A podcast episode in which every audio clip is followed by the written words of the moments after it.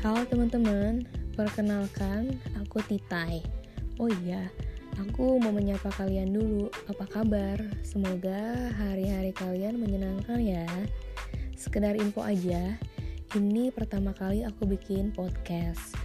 Di podcast yang aku buat ini, aku akan membahas tentang hal-hal yang terjadi di kehidupan kita sehari-hari. Baik kehidupan aku maupun di kehidupan kalian. Yang pasti kita akan sangat berhubungan. Dan harapan aku semoga podcast yang aku buat ini uh, bisa diterima dengan baik oleh kalian semua dan memberikan hal-hal positif tentunya. Oke deh, segitu dulu perkenalan dari aku. Nanti aku akan bercerita lagi di episode podcast berikutnya bersama aku Titai. Dan sampai jumpa. Bye. Halo teman-teman, aku Titai. Di podcast kali ini aku mau ngebahas cerita tentang bullying yang sempat viral juga di sosial media dan berita-berita di televisi. Malahan yang aku dengar kalau si korban bullying itu sampai ngelakuin percobaan tindakan bunuh diri karena depresi. Ngeri ya dengarnya. Coba bayangin kalau ini terjadi di anggota keluarga kita dan teman-teman terdekat kita yang pastinya sedih banget dan gak terima akan hal itu. Nah, ngomongin soal bullying, jujur aku juga korban bullying. Bukan bangga ya teman-teman. Cuma aku mau share aja ke kalian kalau dibully itu rasanya gak enak banget. Rasanya menderita sekali. Kalau dibayangin menderitanya seperti apa, kayak gini loh, mau ngejatohin badan aku dari gunung yang paling tinggi ke tanah yang banyak batu-batunya dan di situ aku hancur sehancur-hancurnya dan pasti bukan sakit lagi yang aku rasain yang ada ya udah selesai mati gitu loh rasanya seperti itu mungkin kedengarannya agak lebay ya kenyataannya seperti itu yang aku rasain merasa menderitanya karena waktu itu aku nggak tahu cara menghadapi situasi seperti itu. Mungkin karena aku masih polos kali ya. Dan di posisi aku yang serba salah. Aku pikir kalau aku ngelawan, yang ada malah berantem. Dan bukannya masalah selesai, tapi malah manjang. Terus kita jadi musuhan. Ya udah nggak selesai-selesai gitu ya. Cukup lama aku dibully saking menderitanya dan sakit sakit saking sakit hatinya aku lupa berapa lama aku dibully gitu tapi ya ngebekas aja di hati aku gitu semakin tekanan itu aku rasain aku mulai depresi. Di posisi yang serba membingungkan dan gak tahu harus menghadapinya lagi aku udah putus asa aja gitu. Sampai terlintas di pikiran aku terus sambil aku nangis-nangis gitu ya dalam hati aku berkata bahwa apa aku bunuh diri aja kali ya biar semuanya selesai serem ya dengarnya. Tapi itulah yang aku rasain waktu itu sempet aku coba cerita ke teman ke orang tua tapi jawaban mereka tuh datar aja mereka cuma bilang gini sabar aja, namanya juga hidup. sempat kesel sih dengernya. Ya aku maklumin sih mungkin karena mereka nggak tahu rasanya waktu di posisi seperti aku. Dan titik di mana aku udah mulai muak diperlakukan seperti itu, aku juga mikir aku nggak mau jadi orang lemah terus. Gitu. Sedikit demi sedikit aku cari cara agar aku bisa menghadapi situasi seperti itu ya aku mikirnya aku nggak mau menghadapi situasi itu dengan emosi dan gak mungkin dengan aku menghindar masalah itu selesai bagaimanapun masalah harus dihadapi bukan dengan melarikan diri. Dan gak tahu tiba-tiba aja uh, aku mau baca buku tentang motivasi hidup. Ya siapa tahu aku pikir waktu itu bisa ngebantu jadi pribadi yang lebih kuat untuk menghadapi situasi yang aku alami. Ya pelan-pelan hari demi hari per halaman aku baca buku itu dan lagi asik aku baca buku itu aku nemuin kutipan seperti ini bunyinya. Kalau kita lagi berhadapan dengan orang yang nyinyir dan suka ngelontarin kritikan yang merusak, tidak bereaksi apa pun adalah reaksi terbaik. Itu membuat mereka terlihat seperti orang bodoh. Kalau aku sih mengartikannya dengan versi aku sendiri yaitu aku nggak usah menanggapi omongan mereka. Nggak mudah terpancing emosi. Jangan sampai uh, kita terlalu memasukkan ke hati omongan-omongan mereka.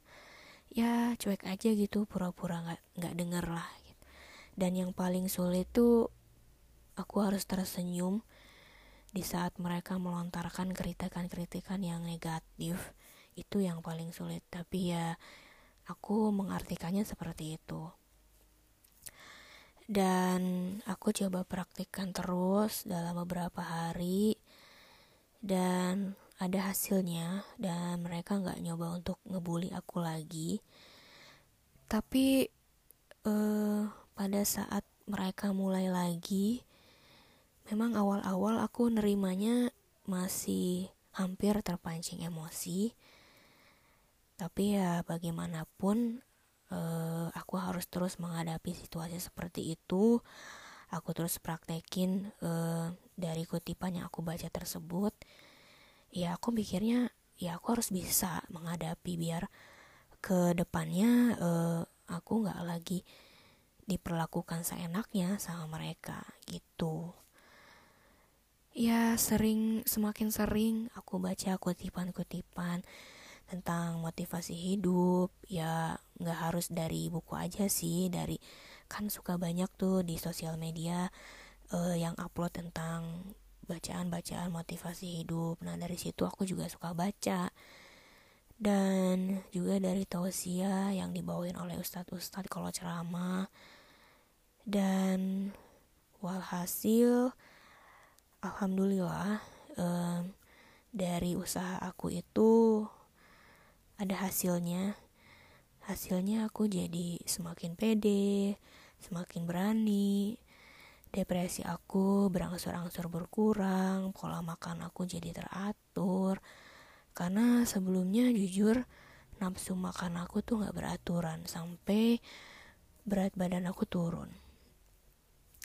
Dan hasilnya lagi dada ini tuh rasanya enteng aja.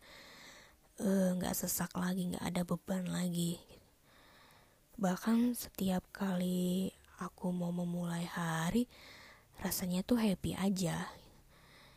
Bahkan saat keluar rumah pun yang aku rasain tuh udara tuh bawaannya segar uh, adem gitu ya.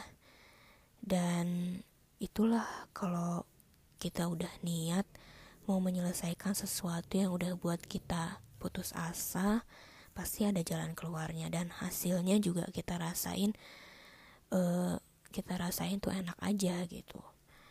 Tapi lepas dari itu kita juga harus sadar bahwa dari setiap masalah yang kita hadapi pasti ada hikmah di balik itu semua.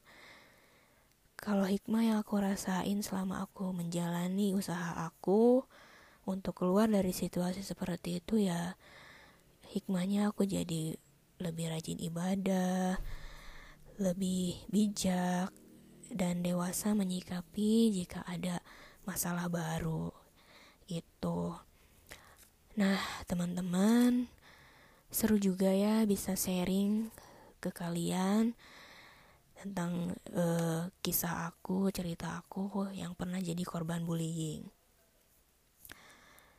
Dan segitu dulu cerita dari aku uh, semoga bisa kasih hal positif buat kalian semoga lagi gak ada lagi korban bunuh diri karena depresi akibat dibully. Dan satu doa yang aku ucapkan sekarang, semoga pelaku bullying cepat diberi hidayah oleh Allah agar jadi pribadi yang lebih baik lagi. Nah, oke okay, teman-teman, sampai di sini dulu ceritanya. Kita ketemu lagi di episode berikutnya. Terima kasih sudah mendengarkan. Sampai jumpa dan bye-bye.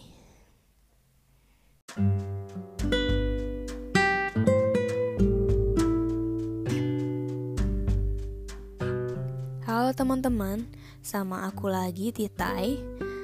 Oh iya, aku punya pertanyaan buat kamu. Pertanyaannya itu, kamu pernah gak ngerasain dalam satu hari dari pagi ke siang bawaannya happy dan fine-fine aja. Tapi sampai akhirnya mau menjelang sore, perasaan happy itu tiba-tiba memudar atau bisa dibilang hancur seketika kayak pecahan kaca gitu berantakan. Nah, kalau pernah sama kayak aku nih. Jadi ceritanya aku tuh mau memulai aktivitas di pagi hari. Dari bangun tidur, rasanya happy aja. Kan biasanya kalau bangun tidur kita suka males ya tapi ini kayaknya semangat dan happy. Lalu pada saat aku keluar rumah semuanya tuh serba kebetulan aja. Mulai dari cuaca yang cerah terus di perjalanan lalu lintas lancar. Dalam hati aku tumben banget ya nggak macet gitu kan. Terus ya aku nyanyi nyanyi kecil gitu karena aku kan happy. Terus udara yang biasanya sumpok berpolusi tapi seger aja nggak tahu gitu ya. Saat aku tiba nih di tempat biasa aku ngelakuin aktivitas semua baik-baik aja nggak ada kendala. Terus senengnya lagi pada saat aku ketemu sama temen-temen atau orang-orang yang lagi ngumpul tuh mereka bawaannya ramah gitu.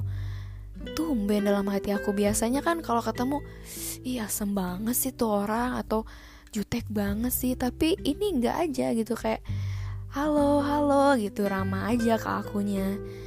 Dan sesekali aku tuh suka senyum-senyum sendiri. Ada apa ya hari ini? Kayaknya kok gue banget ya hari ini gitu kan nah menjelang sore bahkan so sore belum selesai ya tiba-tiba ada satu orang yang bikin aku kesel dan mau marah sekali. Tadinya aku pikir happy-nya aku ini tuh bisa sampai malam lah ya, bahkan sampai pagi besoknya lagi. Terus tadinya sih mau aku bikin status lah di Instagram kayak hari ini aku happy banget. Hari ini tuh sempurna deh buat aku. Ya alay sih. Terus yang bikin aku marah itu dia ngelakuin sesuatu yang aku nggak bisa terima. Entah dia sengaja atau nggak sengaja, di mana yang bikin aku kesel tuh kenapa sampai marah segala tuh alasannya karena dia orang yang deket sama aku. Orang yang sering nyapa kalau kita ketemu. Orang yang suka ngobrol kalau kebetulan kita lagi ketemu Nah, orang yang suka ngajak bercanda juga kalau kita lagi ngobrol-ngobrol. Dan aku gak terima aja, kenapa harus dia gitu. Terus aku sempat berpikir gini, kok bodoh amat ya, aku kok harus baik dan percaya sama orang yang kayak gitu. Sampai aku bikin bikin aku kesel gini.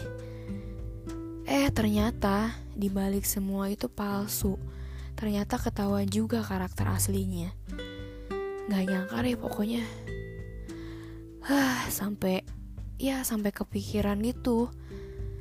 Tapi ya udahlah, udah terjadi juga. Mau gimana lagi? Gak bisa diputar kan waktunya juga, biar semua gak terjadi. Tapi dari kejadian itu, aku coba nerima keadaan.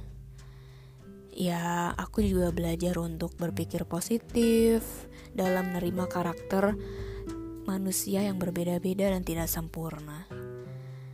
Kadang hari ini manis, besok jadi pahit. Kadang hari ini bilang A, besok bilang B. Ada pepatah yang bilang, jangan meletakkan harapan 100% pada manusia, karena manusia itu dapat berubah seiring waktu.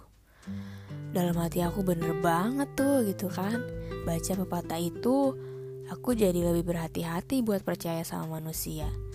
Karena gak selamanya yang baik perilakunya, hatinya belum tentu baik.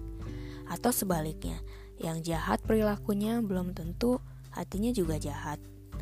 Jadi mulai sekarang dan mudah-mudahan bisa seterusnya aku coba menilai manusia seperlunya.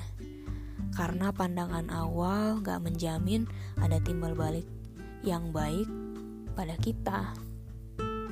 Nah teman-teman segitu dulu ya cerita dari aku Terima kasih sudah mendengarkan.